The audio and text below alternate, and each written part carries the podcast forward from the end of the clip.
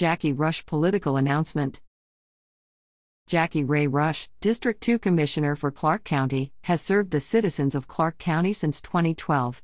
During his entire tenure as Clarke County Commissioner, Rush has fought to eliminate wasteful spending and has kept his promise of no new taxes.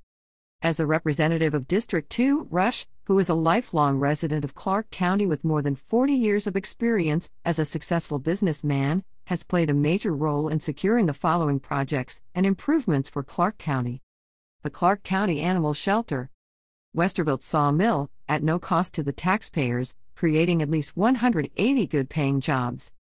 Commission approval to harvest $700,000 in timber proceeds for use in the purchase of road equipment for Clarke County. Commission approval to purchase and sell dump trucks on an annual basis, resulting in a net profit for the county. Purchase of more than $4 million in new road equipment, all paid for at the time of purchase bringing the iSpice plant to the vacant Vanity Fair building in Jackson, with close to 150 new jobs.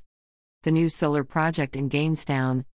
Tax abatements for Canfor and Packing Corporation of America on the purchases of new equipment.